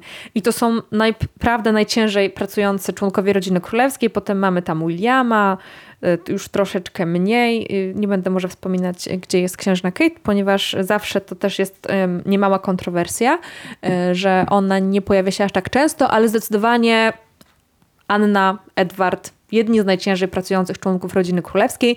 E, I jeszcze może warto dodać, że na tej liście tych radców stanu nie ma Sofii, czyli żony Edwarda, mimo tego, że ona się bardzo często pojawia, no tak jak w przypadku Kate, nie jest to osoba, która jest w bezpośredniej linii dziedziczenia tronu, ani nie jest małżonkiem monarchy. I Anna i Edward są dodani tam dożywotnio, czyli to nie jest tak, że zwiększa się pula radców stanu, e, tylko po prostu... Albo, że kogoś z niej wyrzucono, to też Albo... E, to się nie zmienia, czyli król nadal może Harego na przykład na to, do tej roli gdzieś tam nominować, natomiast e, nie musi tego. No nie, nie, może wybierać po prostu z większego grona, no i prawdopodobnie gdyby zaszła potrzeba, to by wybrał. Tak. E, no i e, kończąc nasz tutaj przegląd, co się działo w tym roku, to jeszcze wspomnijmy kilkoma zdaniami o grudniu i w grudniu zdecydowanie takim jednym z najgorętszych tematów był nie była wcale wycieczka e, Kate i Williama do Bostonu, e, tylko dokument, który e, ukazał się na platformie streamingowej Netflix, który jest częścią takiej dużej umowy, którą Harry i Meghan e, właśnie z Netflixem zawarli i dzięki temu też mogą się utrzymać po prostu w, w Stanach Zjednoczonych. Ten dokument, czy raczej serial, który opowiada ich historię, ma sześć odcinków, e, ukazywał się w dwóch transzach, jedna na początku miesiąca siódmych, ósmy chyba. Tak, siódmy albo ósmy grudnia. I potem tydzień później no i tak, myślę, że jest, może mogli, mogłybyśmy bardzo dużo na ten temat mówić. Jakieś dwa pierwsze zdania, które ci przychodzą na myśl, jeżeli chodzi o ten dokument. Ja byłam nim trochę zaskoczona, to znaczy nawet pozytywnie o dziwo. E, w tym sensie, że mm, po wywiadzie u Opry, gdzie było mnóstwo rzeczy, które mnie trochę zirytowały, zresztą o tym z kolei rok temu rozmawiałyśmy, że tam było mnóstwo miejsc, w których Harry i Meghan minęli się z prawdą po prostu, no nie da się tego inaczej powiedzieć. Można by było jeszcze dosadniej powiedzieć, ale już e, sobie daruję. Natomiast e, tam oni mnie wtedy rozczarowali mocno, bo, bo uważam, że tak się nie powinno robić, nie powinno się w ten sposób rozliczać taki niezbyt fair. E, I chyba wyciągnęli z tego wnioski, czy ktoś z ich teamu wyciągnął z tego wnioski, bo ten dokument oglądał się o wiele lepiej i o wiele łatwiej było im uwierzyć e, w tą ich historię, w tej wersji, niż tą, która pojawiła się u Opry, którą było bardzo łatwo obalić tak naprawdę, bo o ile rodzina królewska się nie wypowiada i ciężko też poznać jej, e, jej tutaj wersję wydarzeń, natomiast były nawet dokumenty w niektórych miejscach, które nam po prostu jasno mogły powiedzieć, że no sorry, e, Harry i Meghan chyba trochę popłynęliście, nie? A tutaj, e, tutaj było to o wiele, o wiele bardziej przekonujące i nawet są momenty, które ja jestem w stanie bardzo łatwo uwierzyć, że mogło tak być. I nie mówię, że wszystkie, na pewno były tam momenty, które były troszkę zabawne, nawet bym powiedziała, trochę manipulujące, e, trochę takie takie średnie. Było dużo fajnych obrazków, które się bardzo fajnie z kolei oglądało, e, ale ten taki core, o którym tutaj mówimy, czyli właśnie o, to, o tej ich historii, to bym powiedziała, że to wypadło dużo lepiej, dużo bardziej przekonująco i, e, i nie dziwię się, że zostało też dużo lepiej odebrane e, mimo wszystko. Oczywiście tamten wywiad też się odbił szerokim echem i wiele osób nie, później nie usłyszało tego, że jednak poszły tam jakieś dementi, bo tak to zwykle bywa, tak? Usłyszymy o wywiadzie, ale potem nie wiemy, że, że tak naprawdę wyszło później dużo takich smaczków. Natomiast ten wywiad, czy wywiad, trudno powiedzieć, to show, które e, mieliśmy okazję obejrzeć, rzeczywiście było dużo bardziej przemyślane. Takie przynajmniej mm, ja mam wrażenie, że, że to lepiej wypadło. Nie wiem jak, nie wiem jak ty. Myślę, że tak, zdecydowanie lepiej wypadło i zdecydowanie sprawniej było zrealizowane. Um, warto podkreślić, że to nie jest dokument sensu stricto. Jakby dokument zwykle powinien być jednak e, robiony, nagrany mm, przez osoby, które nie są bezpośrednio zaangażowane w to, jakoś może z zewnątrz, może jakaś analiza, eksperci że tak się wyrażę, z prawdziwego zdarzenia. Mm, no, albo jest to po prostu serial dokumentalny, nie wiem, o, o babci się wszyscy wypowiadamy, tak jak było wielokrotnie o Elżbiecie, ale tutaj jednak było to w takim jakby quasi konwencji takiego dokumentu śledczego w pewien sposób, a zupełnie to nim nie jest. Jest to właśnie show, chyba najlepiej to taki vlog, trochę, trochę taki wywiad rzeka na różne tematy. Tak, z kamerą wśród y, Sussexów. Y, I dla mnie to też był dokument, y, który, dokument właśnie, program, który nie rzucił takiej wielkiej bomby. Są tam różne niedopowiedzenia, sugestie, mniej takie bezpośrednie oskarżenia, które też są bardzo emocjonalne z ich strony i jakby są takie rzeczy, które chyba się powinno jednak załatwiać w rodzinie, a nie przed kamerami. Um, ale też ten dokument, dokument, cały czas mówię dokument. E, ale tak wszyscy to nazywają rzeczywiście i tak się przyjęło o tym mówić, ale tak jak mówisz, to z dokumentem to nie ma za wiele wspólnego, no ale powiedzmy, że na potrzeby naszej rozmowy tak. nie będzie, że to jest dokument. Ten dokument jest bardzo amerykański, dla mnie jest po prostu robiony e, dla amerykańskiej publiczności. Tam są takie szczególnie poruszane tematy, e, do których amerykański widz się może łatwo odwołać, e, które są takimi tematami gorącymi w Stanach Zjednoczonych. Jest bardzo dużo poświęconego czasu kolonializmowi, niewolnictwu, e, problemu nieakceptacji rasy w społeczeństwie. Także naprawdę jest tego sporo. To jest taki problem, bo z jednej strony to jest dla mnie dosyć przyjemne do oglądania, jeśli nawet wciągnęłam tą historię, ale można temu programowi naprawdę dużo zarzucić, jeżeli, e, jeżeli się chce. Nie wiem, czy to jest preludium, czy to już jest to, co oni chcieli powiedzieć? Czy jeszcze będzie jakaś szpileczka wbita, a to jednak było preludium? Czy to już jest to wszystko, co chcieliśmy powiedzieć? Dziękujemy, odchodzimy. Pamiętajmy, że e, za kilka tygodni wychodzi też książka Harego, w której nie wiadomo, co będzie. Tak, dokładnie. I, e, I ja się sama zastanawiam, chociaż e, tytuł tej książki sugerowałby, że może będzie rozwinięty wątek, e, który został poruszony w tym dokumencie, e, że o, o, tym właśnie, jak to Harry był niejako wykorzystywany przez e, nie powiem, że przez Williama, chociaż trochę tak to wybrzmiewa, ale przez team Williama, czy w ogóle ludzi, którzy, czy przez instytucje, Pamiętam, że tam się gdzieś pojawiały takie historie, nawet nie w tym dokumencie, ale one już w mediach gdzieś tam krążyły, że nie wiem, obaj byli na imprezie, ale e, tylko Harem później napisały media, że imprezowicz, tak? Więc nie wiem, trochę się spodziewałam chyba, że to pójdzie w jakimś takim kierunku, żeby on, że on nam zechce może pokazać, jak to wygląda od kulis e, bycia właśnie tym drugim. Tego ja bym się spodziewała po tej książce, ale czy tak będzie, to oczywiście zobaczymy, tego nie wiemy. Natomiast jest trochę Wiesz, ja chyba mam już nadzieję na jakiś koniec tego, bo mhm. jakby ja jestem zmęczona tym tematem, mimo że tak jak też mówisz tutaj, że fajnie ci to oglądało, mi też się to fajnie oglądało, w sensie takim, że to było interesujące, poznać tą ich wersję wydarzeń. Mam nadzieję, że to już jest ta ostateczna wersja wydarzeń i mam nadzieję, że gdzieś zbliżamy się jednak też do końca tej historii, bo nie wiem, czy tylko ja jestem nią zmęczona, ale wydaje mi się, że nie, że jakby ten temat trochę się już ograł i już wszyscy jakby okej, okay, przyjęliśmy tą wersję, fajnie, że ją mieliśmy okazję poznać. Ja osobiście ona mi coś tam dała, e, wbrew temu, czego się po niej spodziewałam, jakąś tam, jakiś tam wgląd w może ich argumentację. Natomiast, no nie wiem, ja już czuję po prostu pewne wycieńczenie myśląc o tym. Mam nadzieję, że w tym przyszłym roku już będziemy widzieć e, ich pracę, bo oni dużo podkreślają, że chcieliby pracować e, dla celów, które są im bliskie ja bym chciała wreszcie to zobaczyć. Ja wiem, że ostatnie dwa lata mm, były troszkę ciężkie, też ze względu na, no, na sytuację na świecie, żeby tak poważnie pracować, czy nawet trzy powoli, e, ale już proszę, ja chcę zobaczyć, jak pracujecie, ja chcę zobaczyć, jak walczycie o te swoje cele. E, tak, a już tą historię może słyszeliśmy. No dobrze, ja myślę, że mamy podsumowany ten rok. Myślę, że mogłybyśmy gadać jeszcze 100 lat, ale takie podstawowe rzeczy, które się działy i też nasze odczucia z tym związane, myślę, że mamy podsumowane. Mam jeszcze takich kilka króciutkich tematów, które możemy poruszyć, ale tu jeszcze wstawimy jingle.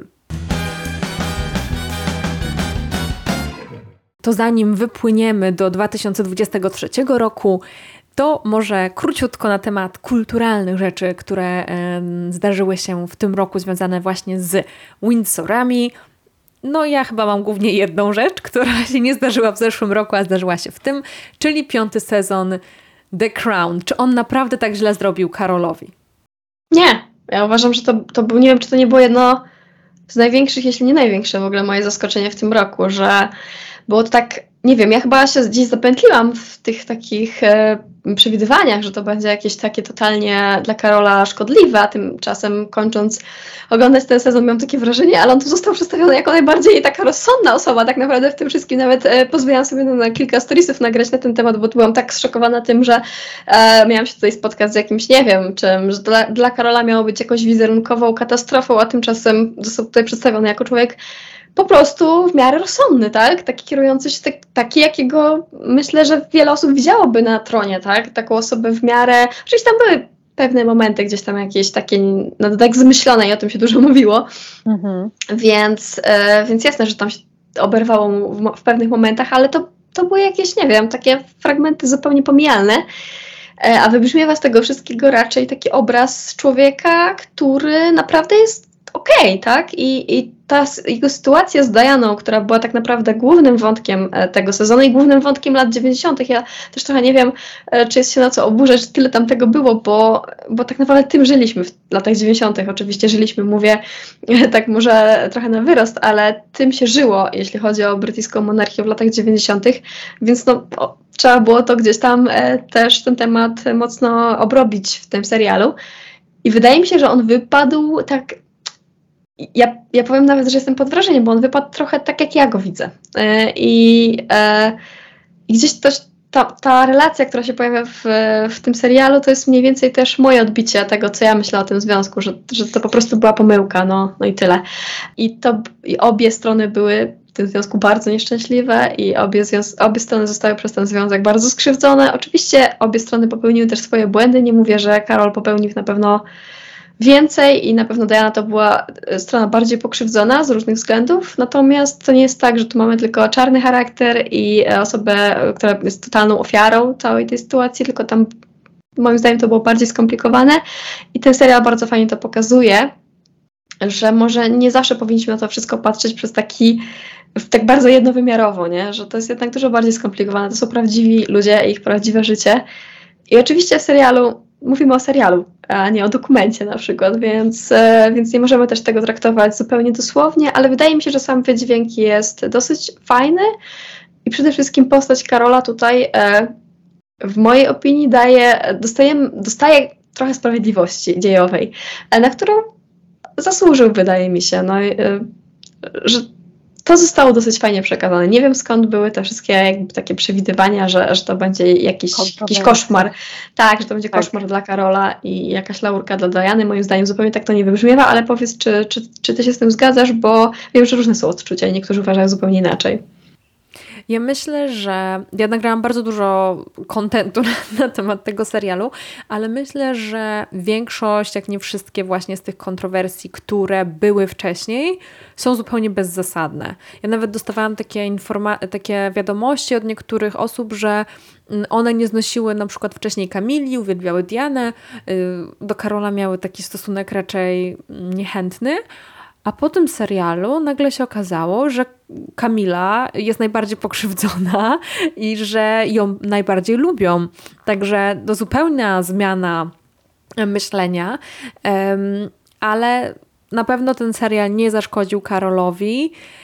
E, chociaż uważam, że twórcy posunęli się trochę za daleko z tymi scenami, które nie miały miejsca, dotyczyły osób prawdziwych. To nie były jakieś wymyślone osoby, tylko to byli premierzy, premier John Major i, i Tony Blair, którzy, no przede wszystkim John Major bardzo negatywnie wypowiadał się na temat tego serialu i tych scen, kiedy no Karol chciał jakby nie patrzeć, zdetronizować własną matkę. Tak, dlatego że akurat to był, to był chyba najgorszy moment tego, e, tego serialu, w tym sensie, że nie wiem po co to było po, po, co to było? tak, co to było? Na, tym, na, tym, można by było to zakończyć. Ja się nie dziwię, że John Major miał tutaj e, dużo do powiedzenia na ten temat, bo on został tam właśnie też przedstawiony jako jakby uczestnik tego spisku. Co prawda taki milczący, bo on w ogóle w pierwszym odcinku moim zdaniem został sportretowany strasznie zabawnie, a jednocześnie okropnie mi się to podobało, bo ten, po prostu w pewnym momencie, jak oni tam już są na tym e, balu chyba w Szkocji gdzieś tam, to, e, to po prostu on jest taką postacią, którą mógł być każdy z nas oglądając ten odcinek. Tak jakby stoi z boku, rozgląda się i myśli sobie w ogóle o co chodzi, kim są ci ludzie. Więc, yy, więc to było fajne, ale te momenty były po prostu niepotrzebne, tym bardziej, że nie miały nic wspólnego z rzeczywistością i nie wiem, czemu tak naprawdę miałyby służyć yy, do końca. To znaczy, ja nie widzę żadnego wyjaśnienia, które by mówiło, ok, zrobiliśmy to dlatego, że chcieliśmy pokazać to i tamto. Poza tym wypadło nieźle. Ja wiem, że wszyscy mówią, że to był nudny sezon, ale ja lubię ogólnie nudne rzeczy. Ja nawet lubię nudne filmy, więc pewnie dlatego mi się podobało tak samo jak zwykle. Czyli e, Aga jest jedną z niewielu fanek tego sezonu. No dobrze, a jakieś nowości książkowe pojawiły się w tym roku, które można by polecić e, naszym słuchaczom? Bo zawsze jest to pytanie, czy polecisz jakieś książki? Czy coś w tym roku e, się pojawiło, czy nadal jest tak jak zwykle? Pojawiało się bardzo dużo, ale niestety mam wrażenie, że ten rok był chyba jeszcze gorszy niż poprzedni, jeśli chodzi o jakość książek o Royalsach. Nie wiem, co się dzieje. Nie wiem, czy kiedyś wyjdziemy z tego impasu. Straszne rzeczy się dzieją, naprawdę. Że spotykamy się z coraz większą e, ilością błędów i to błędów tak, tak okropnych, które no wiesz, naprawdę czytając e, te książki i patrząc na to, że mówimy o, nie wiem, dacie urodzenia księcia Harego, która jest wyklikiwana w Google w ciągu, nie wiem, ułamka sekund dosłownie i nie trzeba siedzieć w na archiwach Windsoru, żeby doszukać się tego, czy tak było, czy tak nie było, bo ja nie oczekuję tego od tych książek, tak? Ja rozumiem, że tam jest duża doza jakichś domysłów i innych plotek i tak dalej, no ale to są twarde informacje, które są bardzo łatwo weryfikowalne, czy w którym roku zmarła księżna e, Grace Kelly. To są rzeczy, które naprawdę wymagają jednego kliknięcia w Google. I potem jak czytam, że taka książka miała redakcję merytoryczną, to się zastanawiam, chyba nie rozumiem pojęcia, bo jakby nie wiem, naprawdę jestem tym tak rozczarowana. To jest jakiś taki temat, który mnie bardzo boli, bo bo chciałabym, żeby, żeby to trochę inaczej wyglądało, żebyśmy mogły coś polecić, żeby ten czytelnik, który szuka po prostu jakichś informacji o brytyjskiej rodzinie królewskiej, o brytyjskiej monarchii, o tym, jak to wygląda, żeby on miał naprawdę rzetelne te informacje, w miarę rzetelne oczywiście, żeby mógł poznawać tę historię z jakichś takich źródeł, które nie, nie nakładą mu do głowy głupot. I ja wiem, że można powiedzieć, że data urodzenia tego czy tamtego to nie jest żadna różnica rok w te czy we w te, nie?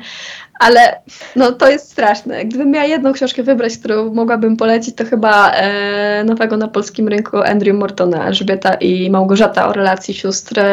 To było w miarę fajne. Tam się fajnie czytało i wydaje mi się, że to jest e, godne polecenia. Tam też się zdarzyło oczywiście dwa, trzy błędy tego typu, ale to jest nic w porównaniu do tego, co się dzieje w innych książkach, więc już nawet staram się być e, to jest temat, na który bym mogła mówić długo i boleśnie, więc myślę, że musisz mi przerwać i. E... No.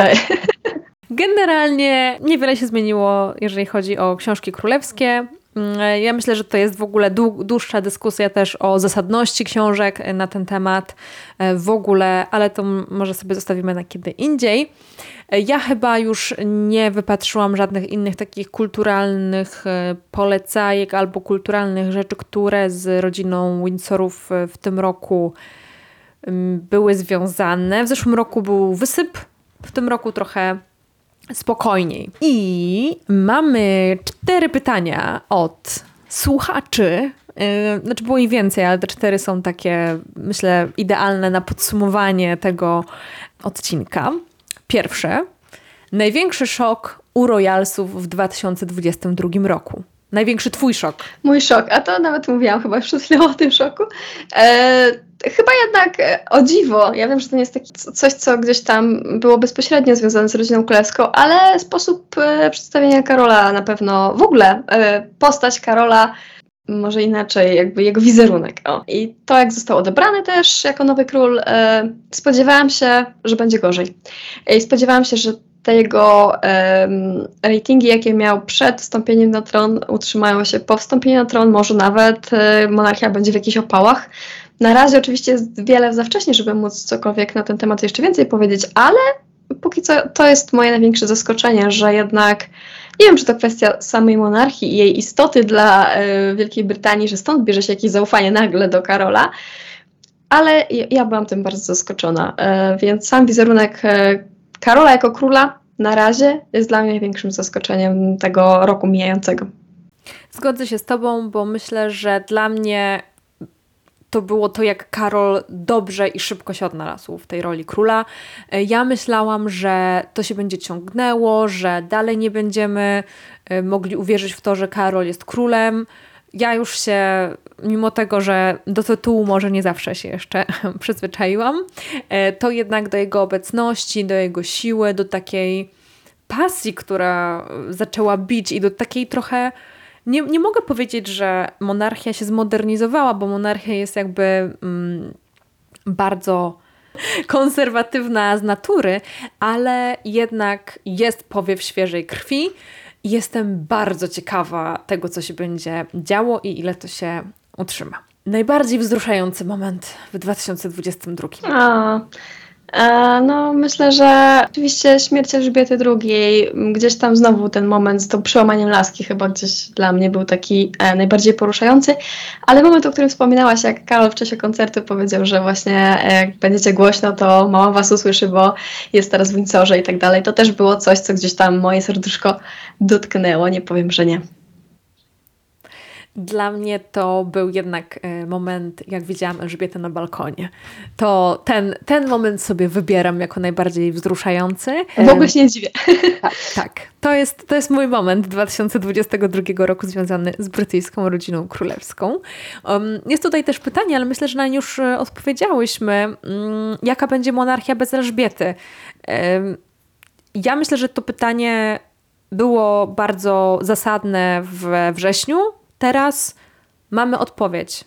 Mamy odpowiedź na to, według mnie jest to monarchia, która się modernizuje, która się zmienia, na przykład dopisanie tych radców stanów i są podejmowane konkretne kroki, e, aby zoptymalizować e, tę monarchię.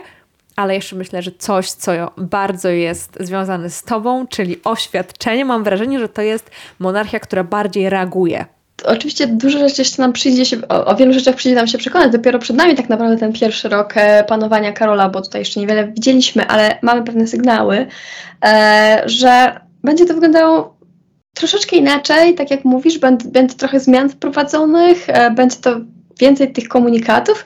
E, też Karol. Mm, no nie ma tego komfortu, który miała Elżbieta II, która wstąpiła na tron jako młoda kobieta i tak naprawdę jeszcze w, e, w erze, gdzie media nie były tak powszechne i niewiele o niej wiedzieliśmy. O Karolu wiemy już dosyć dużo. To też w tamtym roku mówiliśmy chyba o tym, że, e, że według mnie to on będzie znany w historii jako właśnie ten następca tronu wieczny. E, ja te, tego zdania nie zmieniam, natomiast to gdzieś tam wydaje mi się pokazuje, że on jest taką postacią, która nie ma czystej karty i, i taki, jaki on trochę był, to to będzie przenikało do tego, jaki on jest teraz jako król, bo, bo my coś o nim wiemy i wiemy, jakie rzeczy są na przykład dla niego ważne, mimo że nie może już być może tak jasno i klarownie o nich mówić i o nie walczyć.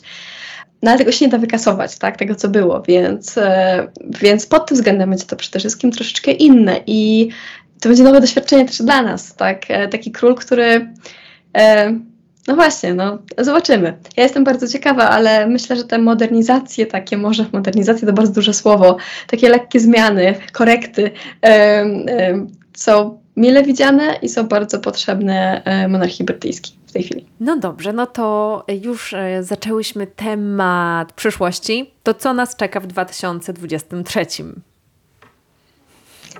Któż to wie? Zobaczymy. Pierwsze rzeczy, na pewno dużo pierwszych momentów dla Karola jako króla. E, pierwsze e, Trooping the Color, e, pierwsze, pierwszy rok panowania, mm, pierwsza rocznica śmierci Elżbiety II. E, to są takie momenty, które będą też no, na pewno ważne. Koronacja oczywiście, czyli same takie takie właśnie wydarzenia związane z takim ugruntowaniem tej jego pozycji jako, jako króla. Mm, więc myślę, że to będą rzeczy, o których e, jeśli będzie nam dane, to za rok będziemy rozmawiać. A jeśli chodzi e, o to, co więcej, George kończy 10 lat. Ja zawsze lubię sobie zaznaczać takie, takie też momenty, które jednak on też jest, wszystko na to wskazuje, przyszłym królem, więc pierwsze, pierwsze 10 lat jego życia, oczywiście jeszcze nie wiemy o nim zbyt wiele, ale E, myślę, że jakieś tam wrażenie już pierwsze robi, więc możemy coś tam o nim przynajmniej domniemywać, jaką on może być osobą, e, jaki ma charakter w stosunku do swojego rodzeństwa. E, myślę, że to już widać troszeczkę przynajmniej. Zobaczymy, na ile jest to oczywiście prawdziwe w przyszłości, ale, ale już tam coś widać i myślę, że to będzie też dobry moment na takie pierwsze podsumowanie może jego osoby. Ja jeszcze mam jedną rzecz. Koronacja. Tak, koronacja. Koronacja y, będzie 6 maja 2023 roku, więc jeżeli macie ochotę polecieć, to myślę, że czas najwyższy sobie bukować bilety. Ja nie wiem, czy polecę, y, bo myślę, że to jest taka rzecz, którą warto obserwować y, w telewizji no będzie bardzo dużo szczegółów. Jeżeli to będzie koronacja w stylu Elżbiety II, znaczy wiadomo, że będzie ona jakoś tam poprawiona, zmodernizowana, e, ale no jednak sam element, tak, sam ten rytuał koronacji um, pewnie zostanie niezbyt zmieniony, no i zobaczenie tego w telewizji na pewno będzie dużo bardziej pirujące i dużo szczeg bardziej szczegółowe niż bycie w pełne, niż bycie w tym czasie w e, Londynie. No chociaż nie wykluczam tego, że w pewnym momencie mogę podjąć inną decyzję. Ja jak Ciebie znam, to też nie wykluczam, więc e, tak, e, wtedy znowu będzie studio i e, relacje z terenu, także pełen serwis zagwarantujemy Wam. To w takim razie dziękuję Ci bardzo Agnieszko za tę rozmowę i Mam nadzieję, że spotkamy się za rok i będziemy tę koronację omawiać i że zrobi na nas ogromne wrażenie i będziemy wspominały ją e, tak, jak teraz wspominałyśmy platynowy jubileusz, e, a także śmierć e, królowej Elżbiety i ten czas dookoła. Może bez tego jedzenia, którego wtedy nie jadłyśmy, tylko umówmy się, że jakiekolwiek relacje na Instagramie robimy, musimy jeść i o siebie dbać. Tak, po posiłku następnie po możemy posiłku. już coś robić. Tak, jakieś proste zasady trzeba ustalić. Ja również bardzo Ci dziękuję za kolejne zaproszenie. Jak zwykle było mi bardzo miło i również mam nadzieję, że będziemy miała okazję e, w przyszłym roku znowu się spotkać i tradycyjnie już wtedy chyba e, podsumować e, kolejny um, rok w brytyjskiej rodzinie królewskiej, w brytyjskiej monarchii. Dziękuję. Dziękuję Wam za wysłuchanie tej rozmowy. I co? Pozostaje mi tylko życzyć Wam jak najlepszego 2023 roku, żeby był taki, jak sobie wymarzycie, szczęśliwy, zdrowy i ciepły. Ciepły oczywiście dla Waszych serc. Jeżeli macie ochotę wesprzeć kanał po królewsku, podcast po królewsku, no to jak już wspominałam na samym początku, w opisie znajdziecie link, a także wszystkie niezbędne informacje. My się widzimy i słyszymy w kolejnym roku. E, już po nowym roku czeka na Was naprawdę dużo niespodzianek, dużo nowych tematów, dużo nowych rozmów e, w tym nowym roku. Nie mogę się doczekać. Mam nadzieję, że Wy też. Trzymajcie się, wszystkiego dobrego. Pa pa.